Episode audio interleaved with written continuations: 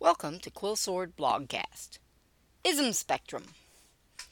We political scientists like to classify things, put nice labels on it, and shove it on the shelf where those things go. Very scientific. Makes them easier to categorize so that we can do statistics.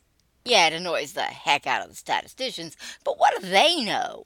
They were the ones that came up with the whole stick everything on a category idea. Anyway, add science to the politics and sausage making.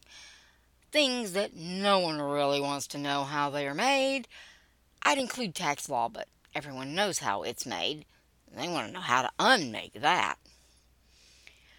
So, on our shelf today we have globalism and isolationism. Sounds all neat and tidy and sciency, huh? It is. Today. Tomorrow, who knows? The definitions are fluid, and half the time they feel like they are made up on the fly. This is the most annoying part of political science. Other scientists get defined terms that stay that way. Not us. No one loves us poor poli sci geeks. Okay, okay, besides the pity party, there is a point. The reason terms are so fluid is partially because they don't exist discreetly.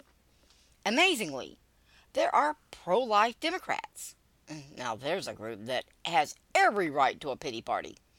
And anti gun control Democrats. No, they didn't just get lost. That would be the identifiers.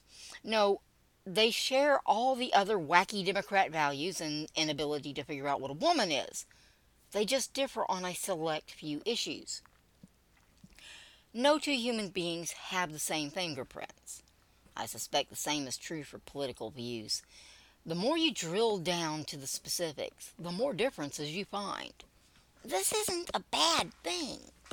If we all think exactly alike, the lemmings start laughing at us as we run off a cliff because no one bothers to say stop.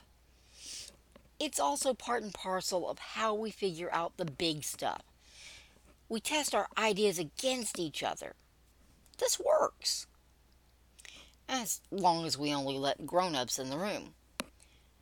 But even we, when we all show up in our big girl skirts, you, you boys can wear the pants, we still want a nice, neat package. We want all the ism shelf to be in order. And that's where the fun starts. None of those cute terms we name things are discreet. Just like people can hold differing views, they can also hold them in differing degrees. The result is our nice, neat shelf looks like a hurricane hit it. The isms bleed into each other like drippy paint cans. Politics lives on a spectrum. We can define all we like, but we will still end up with both pink and mauve and that funky color in between all our nice, neatly stacked isms are running together like watercolors in a downpour. This is why no one sane becomes a political scientist.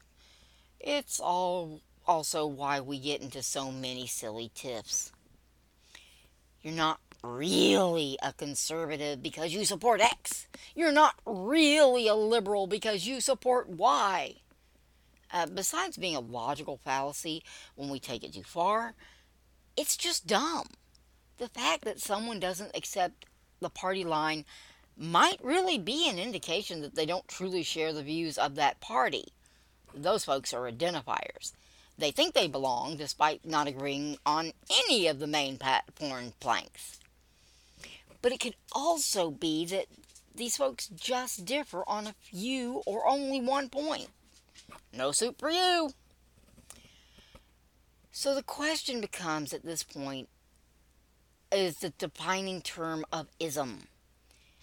If so, we can exclude them. If not, they get to play. The next question is Is this the only point of difference? If they agree on most points, they can stay, but if not, they belong in the next bucket down. Told you no one wants to know how science the science part gets done. It's messy.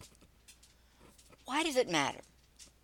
Well, as it turns out, that what is a massive pain in the backside for statisticians and political scientists alike is an awesome perk for political groups, including nation states.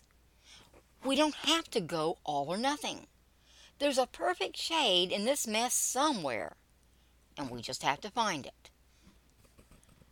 But it's going to mess up our nice, neat shelf.